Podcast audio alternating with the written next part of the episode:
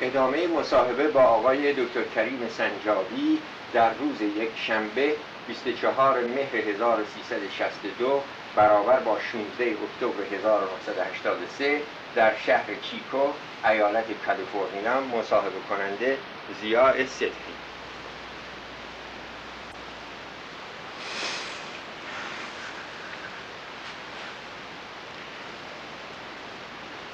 صحبت دیروز ما به پایان حکومت رضاشاه و ورود قوای متفقین به ایران رسید. دیکتاتوری رضاشاه خلای عظیمی در مملکت از لحاظ احزاب و شخصیت های سیاسی و رهبران فعالی که مورد توجه و قبول عامه مردم باشه وجود آورده بود. شاید بد نباشه در اینجا اشاره ای بکنیم. به بعضی فعالیت های حزبی که در دوره رضاشاه کم و بیش می شد و بعد اون فعالیت ها به کلی متوقف ماندند. در آغاز دوره رضاشاه و پس از پایان جنگ های بین الملل اول باقی مانده های احزاب سابق به فعالیت افتادند. و در حالی که رضاشاه قدرت در دست داشت وزیر جنگ بود و نخست وزیر بود و حتی در اوایل دوره سلطنتش آثاری از این احزاب موجود بود. مهمترین حزبی که اولا وجود داشت حزب معروف به اجتماعیون آمیون یا سوسیال دموکرات که باقی ماندگان حزب دموکرات قدیم بودند که بر اثر تحولات فکری و عقیدتی دنیایی و پیدایش رژیم سوسیال دموکراسی در آلمان و انقلاب شوروی به این اسم جدید نمودار گردید و دارای یک ایدئولوژی سوسیالیستی خودش نشون می‌داد و افرادی از همون حزب سابق دموکرات و عده از عناصر حزب اعتدال مثل سید محمد صادق تباتبایی هم به اینها پیوستند و یک گروه متشکلی به وجود آوردند که تا حد زیادی هم مورد توجه مردم بود به ویژه که در اون دوره چهارم سلیمان میرزا بسیار محبوب القلوب و وجیه المله بود. و به همین دلیلم در دوره پنجم با رأی بسیار زیاد به مقام نمایندگی تهران هم رسید. ولی این حزب به علت اینکه وقتی که رضا شاه نخست وزیر شد عده از اونها را وارد کابینه کرد و اینها در واقع همکار با دیکتاتوری رضا شاه شدند و بعضی از اونها به خارج از ایران فرستاد و بر اثر مخالفتی که مردم ایران با دیکتاتوری رضا شاه داشتند مقبولیت این در عامه مردم از بین رفت و بعد از آن هم که رضا شاه بر کار مستولی شد خودش از شر اینها فارغ کرد و سلیمان میرزا و دار دسته او را بکلی برکنار کرد و این حزبم به تدریج رو به تلاشی و بی اثری رفت و افتاد. به غیر از اون در اون زمان حزب دیگری وجود داشت به نام حزب رادیکال که این را داور ساخته بود. داور مرد بسیار فعال و زیرک و هوشیار هم سخنور خوبی بود و هم چیز خوب می نوشت و هم فکر خوب می کرد یک عده در پیرامونش جمع شده بودند که در واقع داور را رهبر مطلق خودشون می دونستند و فعالیت های زیاد به سود اون می کردند اما در عامه مردم تأثیر زیادی نداشت. حزب دیگری که در اون موقع تشکیل شد یک حزب بود به نام حزب ایران جوان. که یک عده از تحصیل کرده های ایرانی که از خارج برگشته بودند یا تحصیلاتشون را در داخل مملکت انجام داده بودند و روی هم رفته افراد خوشنامی در اون زمان بودند تشکیل دادن که سران اینها دکتر علی اکبر سیاسی دکتر مشرف نفیسی علی سهیلی محسن رئیس و امثال اینها بودند. و در اون زمان که ما در مدرسه سیاسی تحصیل می کردیم به خاطر دارم بعد از آنی که از مدرسه خارج شدیم تمام فارغ و تحصیل های اون دوره به استثنای یک چند نفری از اونها دست جمعی وارد همین حزب ایران جوان شدیم که یک حزب دموکرات ترقیخواه اصلاح طلب ملی بود. ولی در توده های مردم تأثیری نداشت.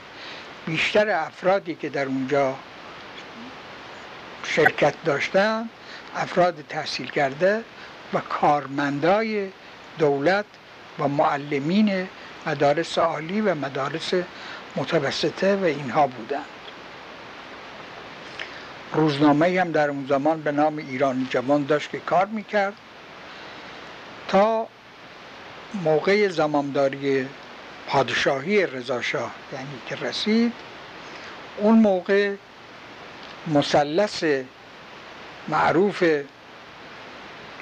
مزفر فیروز ببخشید نصرت دوله فیروز و داور و تیمورتاش به فکر تشکیل یک حزب تازه افتادن به نام حزب ایران نو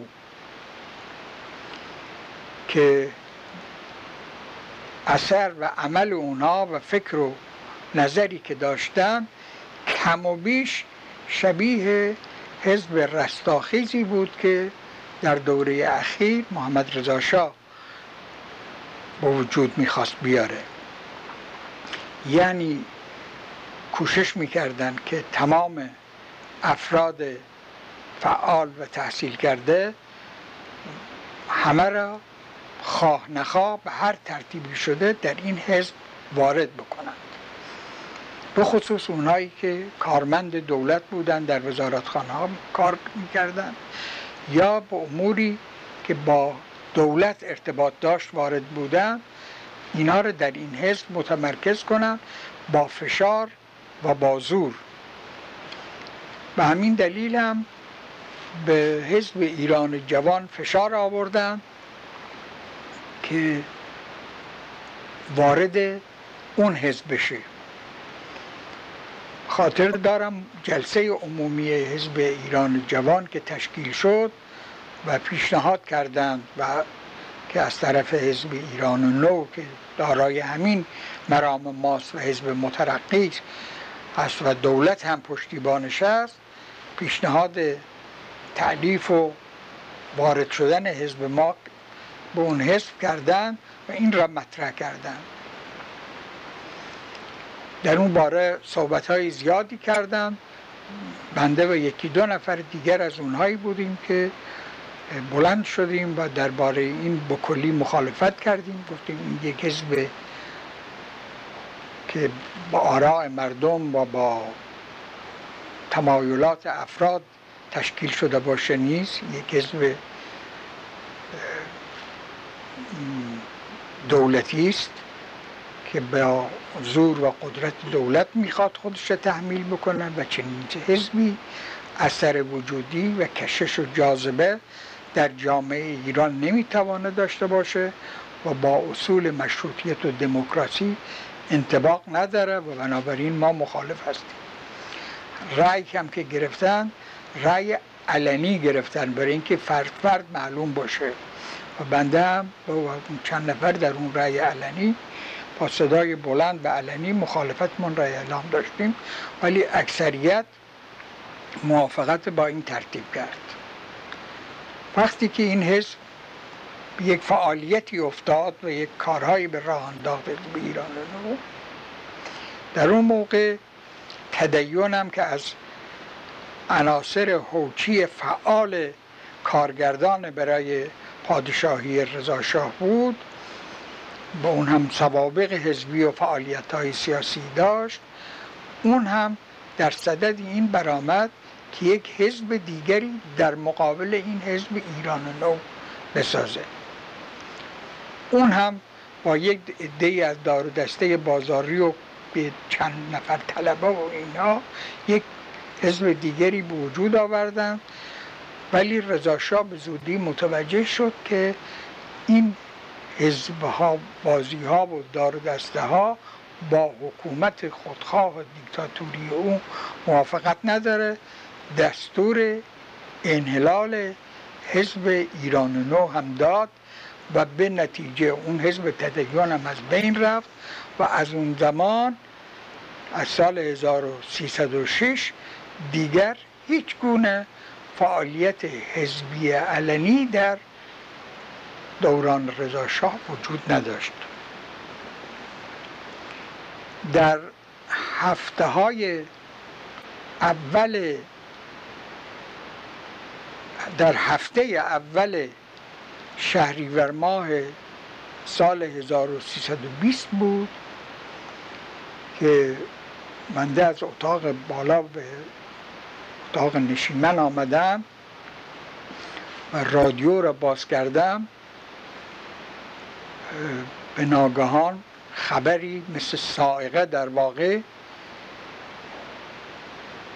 بر من وارد شد و شنیدم که قوای روس از شمال و قوای انگلیس از جنوب و از غرب به ایران حمله کردند. رادیو ایران این خبر را داد و خبر داد که نیروهای دولت در برابر اینها ایستادگی کردند. و اعلامیه شماره یک ستاد ارتش ایران هم صادر شد. اعلامیه که فقط شماره یک داشت و به شماره دو نرسید. بعد از اون محتوای اون اعلامیه شماره یک یاد شما هست آقای بله اون اعلامیه شماره یک خبر از ورود قوای روس در شمال و انگلیسا در جنوب و در غرب ناحیه کرماشا داشت و به اینکه نیروهای دولت در مقابل اون ایستادگی می‌کنند و ارتش مقاومت خواهد کرد و تسلیم زور و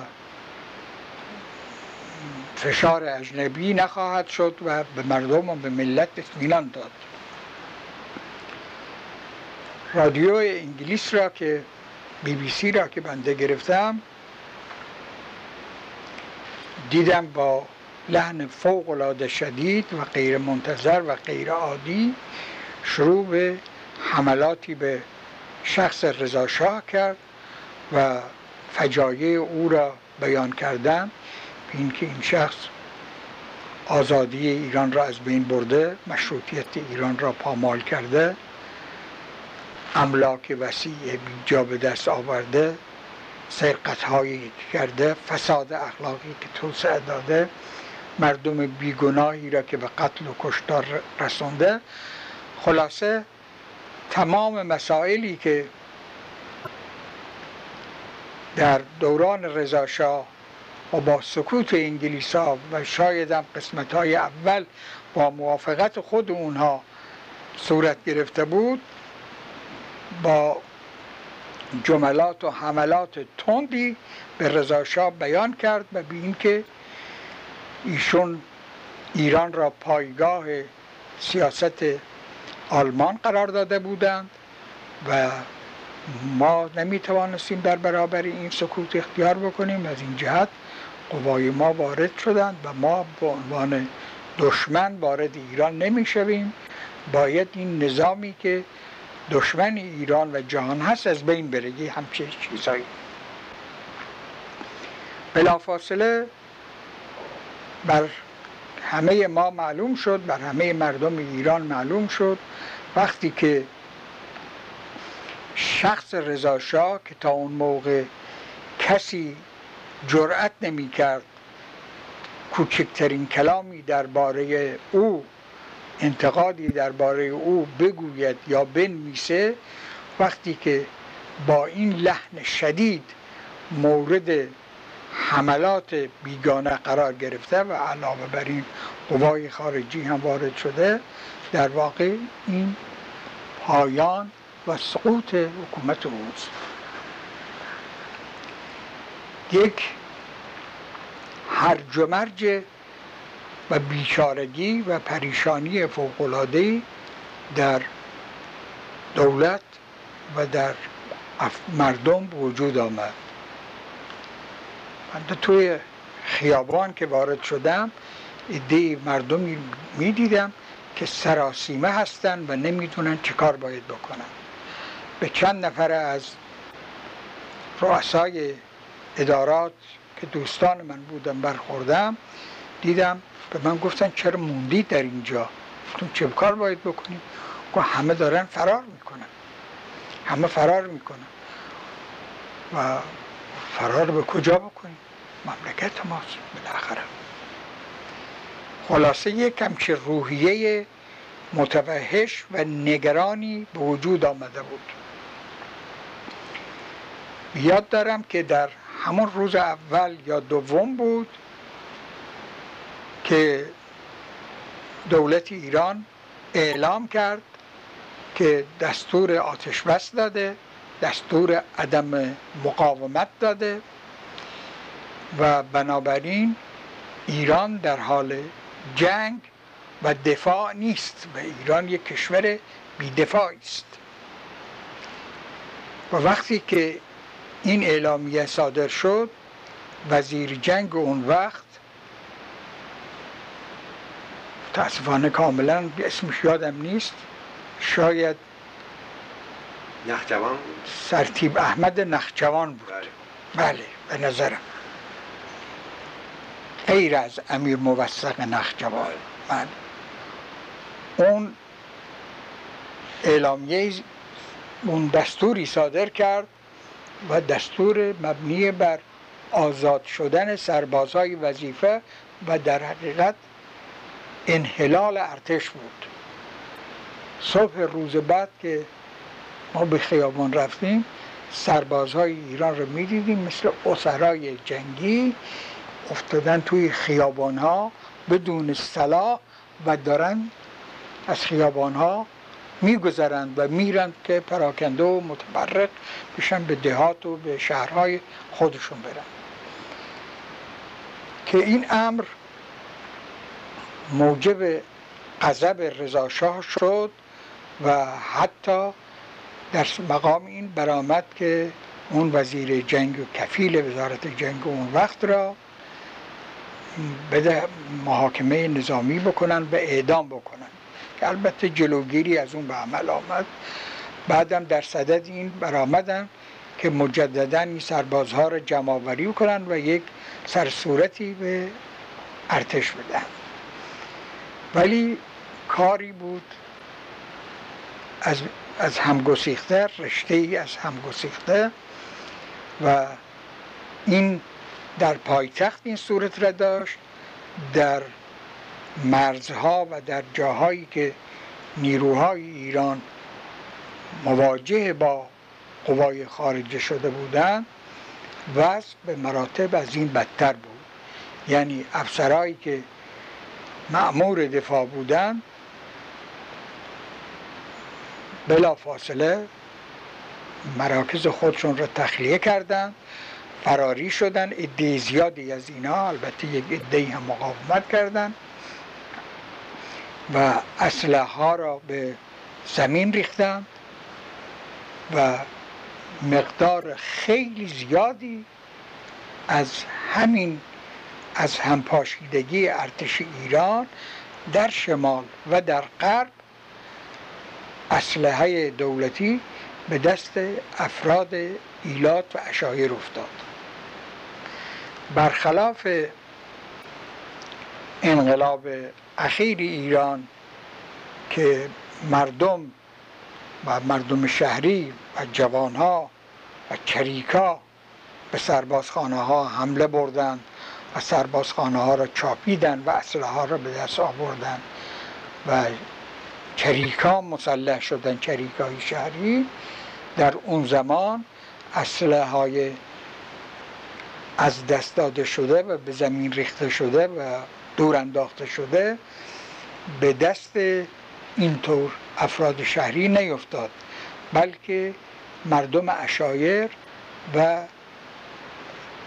مردم روستاها و دهات بودند که این اسلحه ها را به قیمت های بسیار نازل خیلی نازل تفنگ های برنوی اون زمان را که بهترین تفنگ های اون وقت بود می خریدن و در یک مدت خیلی کوتاهی اشایر ایران به مراتب از زمان قبل از رضاشاه مسلحتر شدند. این یک وضع اخلال عجیب بود که در ارتش پیش آمد. چند روزی نگذشت که رضاشاه حالت وحشت پیدا کرد و در صدد فرار برآمد. بنده از یک راوی موثق شنیدم که گفت در خیابان سپه عبور می کردم دیدم مرد بلند قد یه قدری تا خورده دم در منزل فروقی ایستاده است. وقتی که متوجه شدم دیدم خود رضا خان است خود رضا شاه است. حالا این مطلب راست بود یا دروغ بود؟ بنده از اون راوی شنیدم. فروقی که رضا شاه در سالهای پیش او را برکنار و مقذوب کرده بود بعد از اون قضایای شورش خراسان این را مغصوب کرده بود و دیگر مقام و کار دولتی نداشت ولی در خانه خودش به طور محترم زندگی می‌کرد.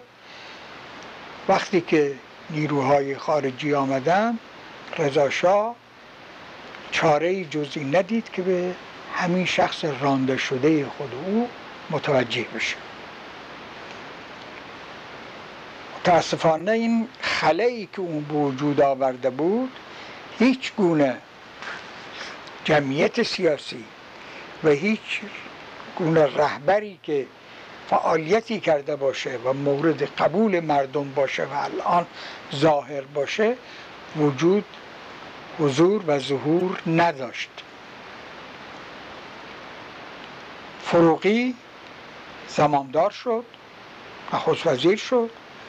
و رضا شاه هم بر اثر پیش آمد قوای انگلیس و مخصوصا وحشت از روسا از تهران فراری شد به اصفهان رفت و موقعی که در اصفهان بود دکتر سجادی را که در کابینه عضویت داشت معمور کردند و پیش او فرستادن که از او ورقه هم راجع به استعفا و هم راجع به واگذاری تمام اموال و داراییش به ولیعهدش که پادشاه ایران شده بود به محمد رضا شاه بگیرند و این مأموریت را سجادی در اونجا نشون داد و این کار را کرد. انده شنیدم معروف است که رضا در موقعی که به کرمان رفت رسیده بود به کرمان در منزل یک نفر بوده با نوک اساش روی زمین می‌زده خیلی مات و مبهود و خود اون با خودش صحبت می‌کرده می‌گفته اعلی حضرت قدر قدرت شاهنشاه آی یک کلمه زشتی آی سک خود او و خود او. ایشان از اونجا از کرمان به بندر عباس و از اونجا با کشتی را حرکت دادن به جزیره موریتس بردن و بعد هم به افریقای جنوبی بردن. پسر ایشون محمد رضا که تازه به سن بلوغ رسیده بود یک یا دو سال بود که با فوزیه هم عروسی کرده بود و بسیار جوان و نوخاسته بود به سلطنت رسید و این در اون موقع یک محبوبیتی در میان جامعه ایران داشت. یعنی در قیافه این شخص و در وجود این شخص مثل اینکه مردم ایران بی مظلومیت و بیگناهی خودشون را مجسم می کردند و علاقه ای که نسبت به اون نشون می‌دادند علاقه ای بود که نسبت به میهن و وطنشون که مورد اشغال اجنبی قرار گرفته نشون می‌دادند. روزی که ایشون برای سوگند خوردن به مجلس آمدن به قدری جمعیت دور اتومبیل ایشون ریخت که در واقع در بعضی جاها می‌خواستن اتومبیلی رو روی دست بگیرن و حرکت بدن. و این بدون اینکه یک سازمانی بر این کار داده شده باشه یا یک جمعیتی دعوت کرده باشه همین بچه های مدارس و شاگردهای مغازه ها و افراد عادی مردم بودن که با این هلهله و با این تجلیل و با این استقبال او را حرکت دادند و به مجلس بردند. یک چنین محبوبیتی داشت برای اینکه مردم مظلومیت و معصومیت را می‌خواستند در مال ایران را در چهره او مجسم بکنند. به نظر شما مردم به این فکر نبودند که سلطنت رو اصولا به عنوان یک سمبولی برای استقلال ایران حفظ بکنند در زمانی که مملکت در اشغال نیروهای بیگانه؟ کاملا این فکر وجود داشت. کاملا این فکر وجود داشت که حالا که نیروی بیگانه وارد ایران شده است و هیچ گونه سازمان حزبی در ایران نیست و رهبرانی که بتوانند مملکت را اداره بکنند. نیست و با وجود و با حضور قوای بیگانه در صورتی که انتخاباتی صورت بگیره به چه صورتی خواهد بود؟ این بود که بقای ایران و حفظ استقلال ایران را در بقای شاه و حفظ مقام شاه و به خصوص که اون جوان تازه کاری بود که به گناه های پدرش و به تقصیرات و خطاهای پدرش هیچ آلوده نبود. این به طور تحقیق فکر عمومی ایران بود. گویا این مطلب محقق و مسلم باشه علنی و آشکار نشد که در اون موقعی که فروغی برای نخست وزیری معرفی شد و قبول کرد. از طرف انگلیسا هم بهش پیشنهاد به فروغی از طرف انگلیسا پیشنهاد شده بود که جمهوریت در ایران برقرار کنه و خود فروغی رئیس جمهور اول ایران بشه.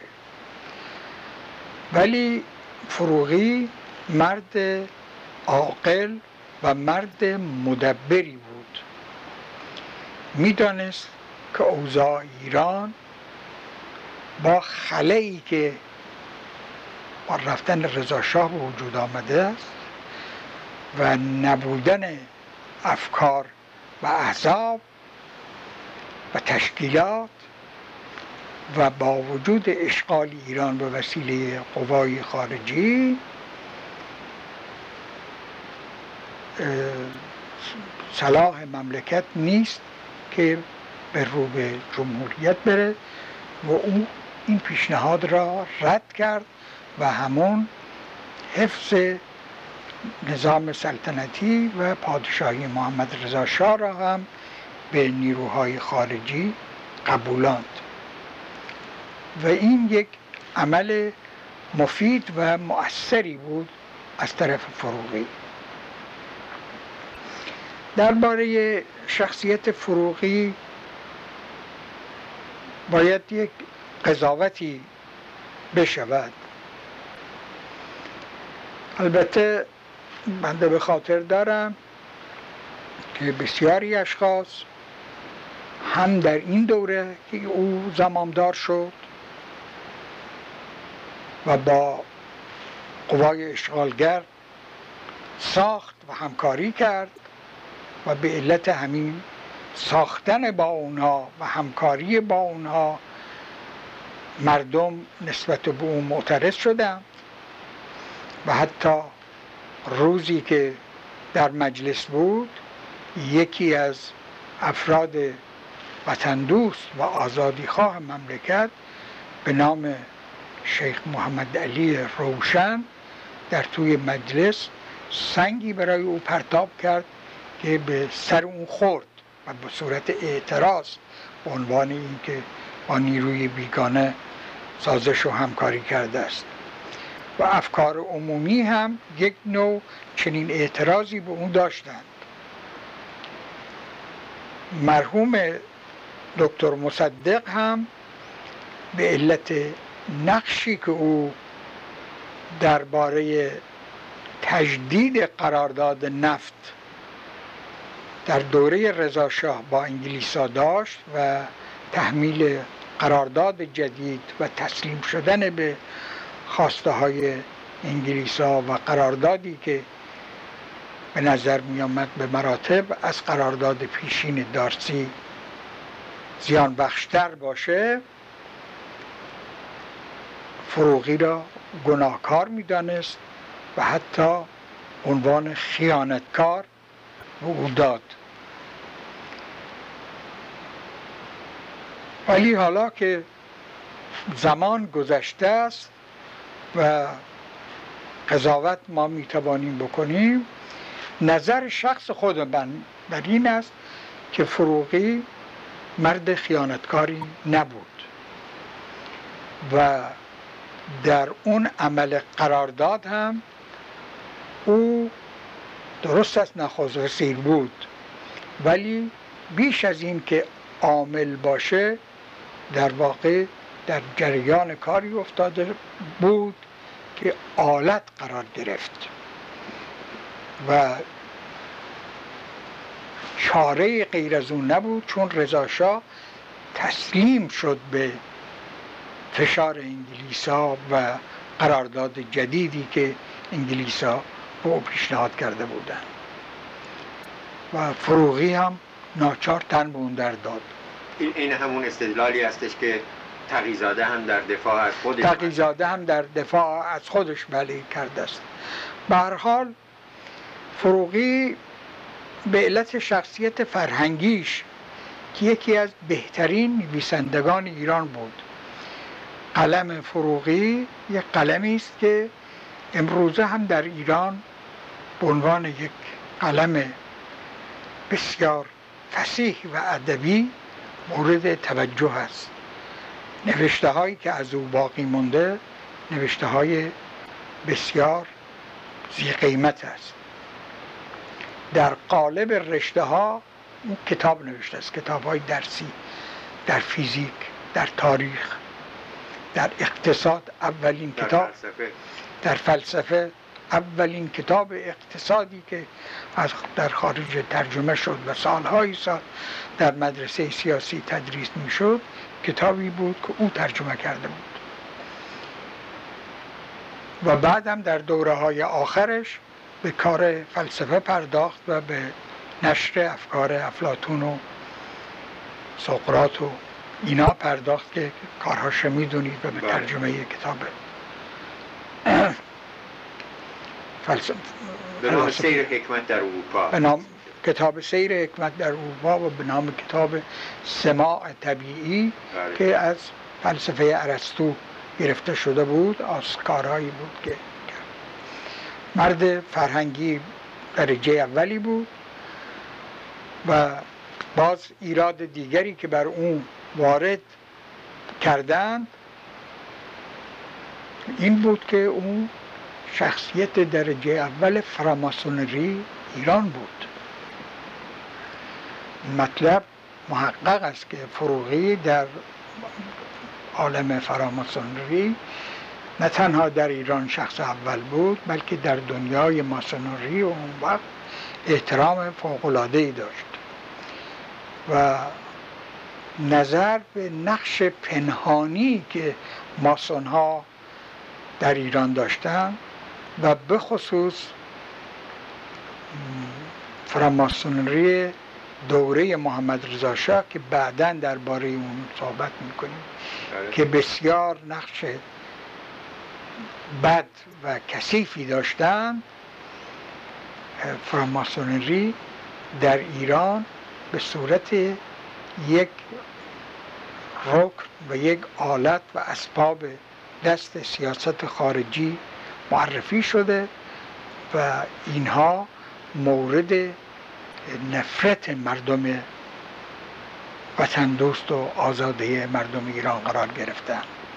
هرچند باید بنده اینجا اضافه کنم که ماسون های دوره اول یعنی دوره اوائل مشروطیت و اواخر سلطنت ناصرالدین شاه که پیدا شدن قالب اونها مردمان آزاده و وطن دوست و ترقی خواهی بودند که حتی مثلا شخصیتی مثل مرحوم ده خدا چند سباهی در اون بوده.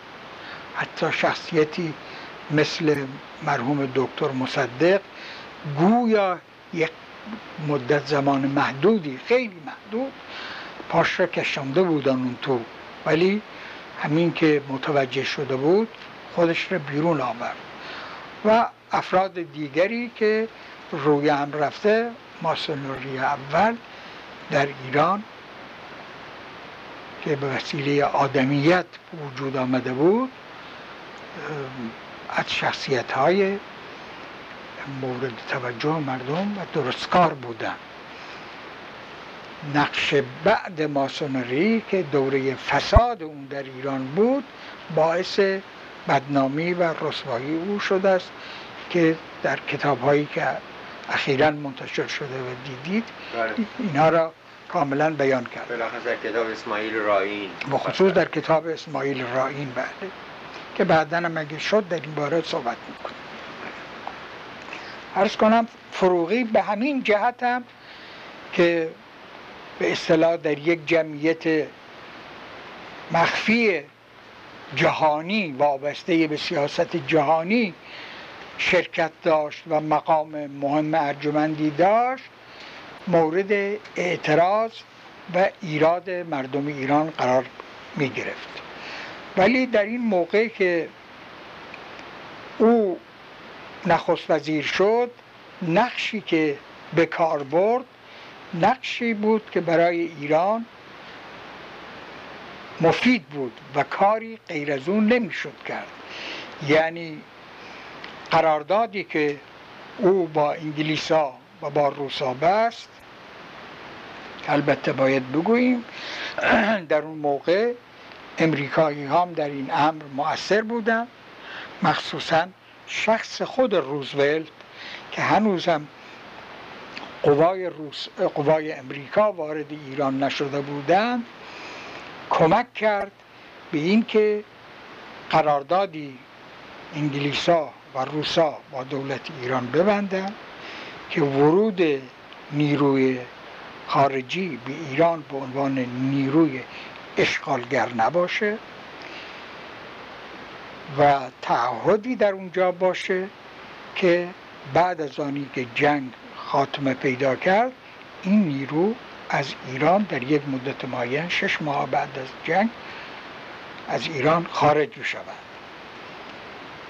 و با اینکه ایران در اون موقع خواه نخواه عملا تحت تصرف نیروی خارجی قرار گرفته بود و اونها هرچه مطابق سیاست و مسلحتشون بود می‌کردند. به دست آوردن چنین قراردادی و گرفتن سند و قبولی از اونها که عنوان اشغالگر ندارند و بعد از خاتمه جنگ از ایران در یک مدت خیلی محدودی بیرون بروند خود این یک خدمتی بود که باید به حساب فروغی گذاشت. اما یک دو نکته هست که می شود اینجا باز به زیان فروغی قضاوت کرد. و اون این است که وقتی که فروغی آمد و شاه ایران هم شاه جدید ایران سوگند وفاداری و مشروطیت خورد مجلس دوازدهم عمرش به پایان رسیده بود. و مجلس سیزدهم را حکومت دیکتاتوری رضاشاه انتخاب کرده بود. یعنی انتخابات دوره سیزدهم خاتمه پیدا کرده بود. اگر ما به اصول مشروطیت واقعا برمیگشتیم یک انتخابات غیر قانونی و با زور سرنیزه و فشار و با تحمیل بر مردم ایران صورت گرفته که همه وکلا اون دوره دست نشانده های خود حکومت دیکتاتوری بودن. یک پارلمان غیر قانونی بود و می‌شد اون انتخابات را باطل اعلام بکنن و در مقام تجدید انتخاب بر بیان. ولی فروغی چون آدم محافظه کار و محتاط و معال اندیشی بود. شاید هم فشار خارجی ها و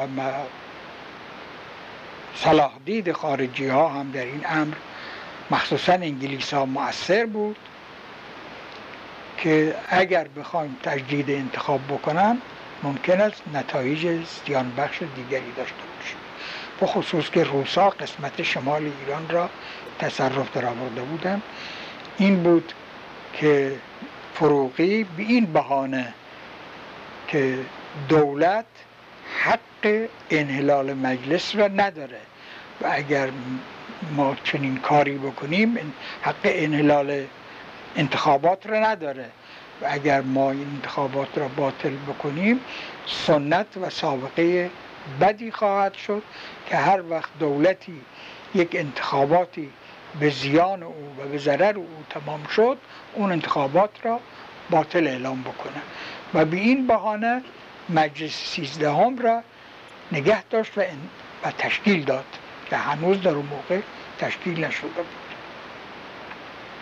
نکته دیگری که اینجا مورد توجه بود و همه اون وقت ما متوجه این بودیم و گوشت می کردیم موضوع پول ایران بود. ما حساب می کردیم که انگلیسا و روسا و بعدا پشت سر اون امریکایی ها که آمدن برای مخارج سربازهاشون برای مخارج کارهاشون در ایران و برای خریدهایی که در ایران می‌کنن و برای خریدهایی که سربازها و افسرهای اینا که می‌کنن برای ساختمان هایی که می‌کنن راهسازی هایی که می‌کنن و کارهای خیلی زیاد اینا اینا احتیاج به ریال دارند معذرت می‌خوام شما که میفرمایید ما منظورتون کیا هستن؟ جوانهایی که در اون موقع هنوز تشکیل حزبی نداده بودیم ولی دور همدیگر جمع می شدیم راجع به مسائل ایران بحث می کردیم و در روزنامه ها به جست گریخته به صورت مقالات می نوشتیم ممکنه لطف فرمایید اسم بعضی از اون جوان رو؟ بگی؟ بعدا می‌رسیم و میگم بهشون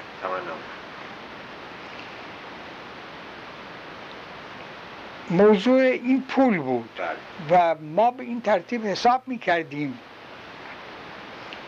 که در نتیجه این که تقاضای ریال زیاد خواهد شد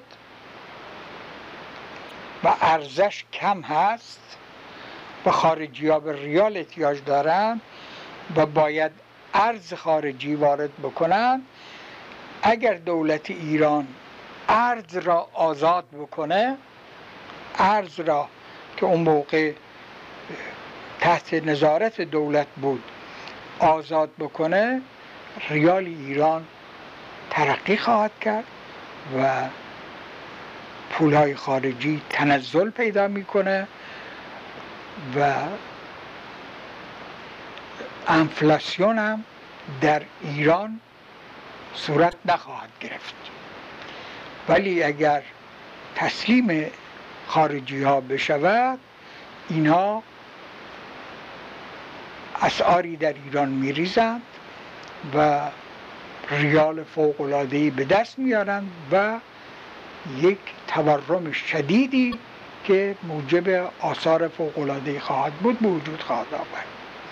خب این مطلب به قدری واضح و آشکار بود که فروغی وزیرش را که دکتر مشرف نویسی وزیر دارایی کرد در همون روزهای اول با فشاری که از طرف خارجی ها مخصوصا انگلیسی ها آمد بلا فاصله نرخ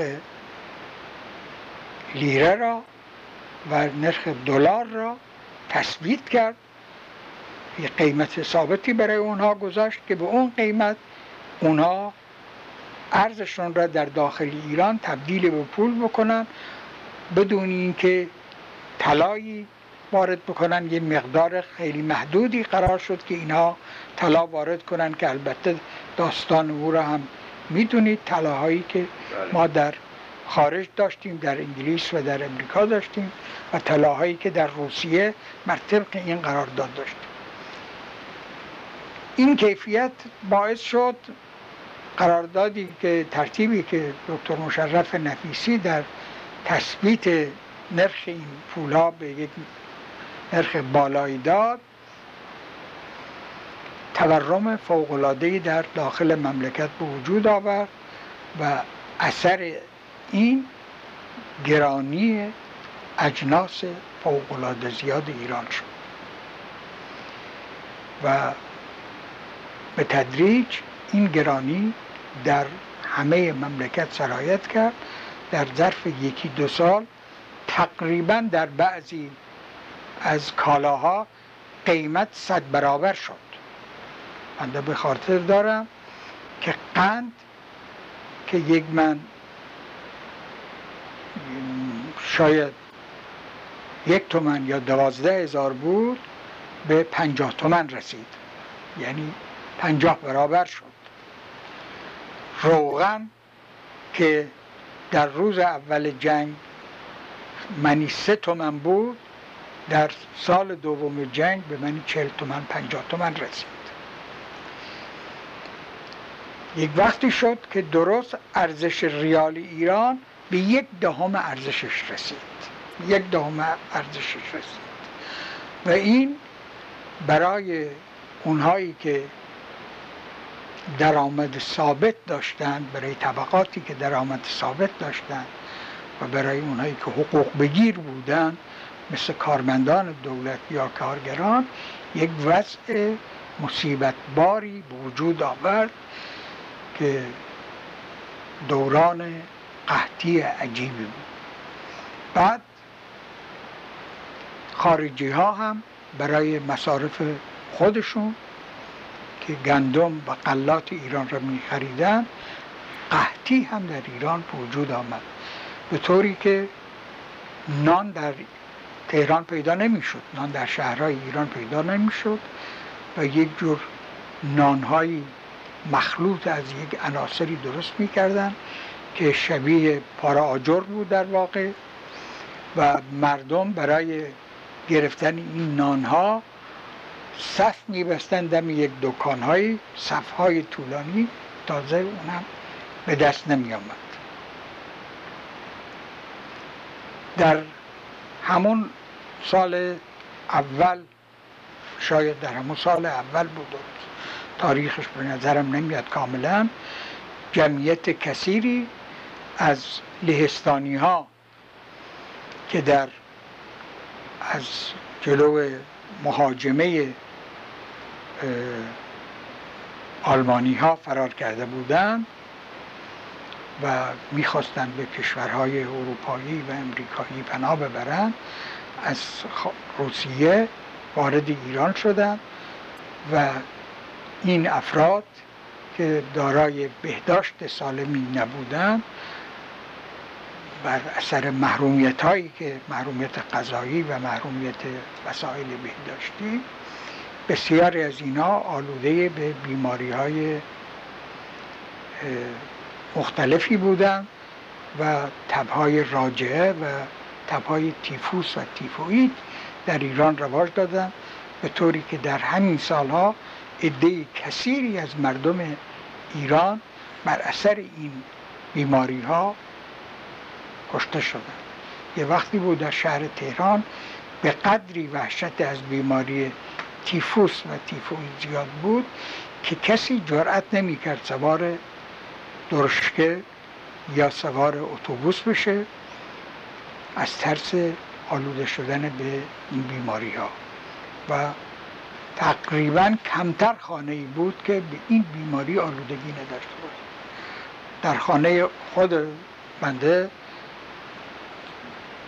چندین نفر از افراد ما دچار تب راجعه و تبهای مختلف اینا شد در دهات بنده می دیدم بعضی از دهات جمعیت اونها که مثلا پنجا شست خانوار بود ده نفر پونزه نفر از یک ده در ظرف یک سال مرده بود. یک فاجعه مصیبت باری جنگ در اون زمان وجود آورد. حکومت ایران فروغی البته روی هم رفته این خدمات را کرد این کارها را کرد جنبه های مفید داشت جنبه های مثبت داشت و جنبه های منفی هم داشته است. ولی باید قضاوت عادلانه باشه و به طور کلی یک شخصی را که در یک چنین موقعیتی بوده است محکوم نکنیم. هیچ کس دیگری شاید نمی‌توانست غیر از او یا بهتر از اون کاری انجام بدهد. در این زمان فروغی که از حکومت ساقط شد حکومت های دیگری آمدن که این حکومت ها همه مطابق تمایلات خارجی ها می آمدن در واقع. حکومت قوام سلطنه آمد. ساعد آمد. بیات آمد. صدرالاشراف آمد. به ترتیب می آمدن. ترتیب حکومت می دادن. در همون روزهای اول که تسلط خارجی ها پیش آمده بود بنده و با یک عده از جوانها به فکر این افتادیم که چه کار باید بکنیم. و فکر ما این بود که باید یک نیروی ناسیونالیست که مرام اصلی ما حفظ مملکت باشه حفظ استقلال مملکت باشه به وجود بیاریم و رفقایی که در این موضوع با ما کار و کوشش می‌کردن افراد برجستش که الان بنده به خاطر دارم یکی دکتر شایگان بود. یکی مرحوم دکتر شهید نورایی بود. یکی دکتر ملکی بود. و یکی دکتر علی بود. کدوم دکتر ملکی آقای ارز کنم اسم کوچیک آقای ملکی چی بود؟ ما دو تا ملکی داشتیم. بله. یک ملکی که وکیل مجلس هم شد. این غیر است با خلیل ملکی نسبت داشتند بله ولی نسبت خیلی نزدیک نداشتن بنی اعمام بودن بله. پسر حاجکی ملکی تهران یک برادرش ابوالحسن ملکی بود بله. یکی دکتر مسعود, ملکی. ملکی. بود این که بنده می‌گویم این دوتا برادر بودند اسم کوچیک اون آقای علی آبادی چی بود؟ برای شما چند تا آقای علی آبادی علی آبادی یک عبدالحسین علی آبادی داریم یک محمد حسین علی آبادی بله. این که بنده می‌گویم در این تاریخ محمد حسین علی آبادی بود که دانشیار دانشکده حقوق بود و ما با عده از افسرهای که میهندوست و ناسیونالیست خودشون را معرفی می‌کردن و واقع بودن. با اینها هم با یه شاخه از افسرها ارتباط داشتیم و اونها اون در اون زمان به ما اینجور تلقین می‌کردن که رزمارا یک عنصر ملی طرف اعتمادی نیست و نقشه های مزر و خیانت مندانه داره. و یک گروهی در مقابل رزمارا تشکیل شده بودند و این گروهی که با ما ارتباط داشتن گروهی بودند که مطابق همون عقیده ما طرفدار شاه بودند. طرفدار شاه بودند. ما هم در اون زمان فوق العاده به شاه علاقمند بودیم. ما هم به شاه علاقمند بودیم. و می‌خواستیم به هر کیفیتی هست ایشون را محفوظ بداریم و در پیرامون او محبوبیت به وجود بیاریم. بنده در سال دوم اشغال ایران در سال 20 تقریبا 21 برای اولین بار بعد از ده 15 20 سال دوره رضا که به کرمانشاه و به محل خانوادگیم نرفته بودم می‌خواستم یک سرکشی بکنم و ضمنا در اونجا راجع به فعالیت سیاسی اونجا هم یک اقداماتی بکنم. برای اینکه ما علاوه بر اون جمعی که دور خود ما داشتیم که اسم این را نهزت انقلابی ملی ایران گذاشته بودیم ولی علنی نشده بود.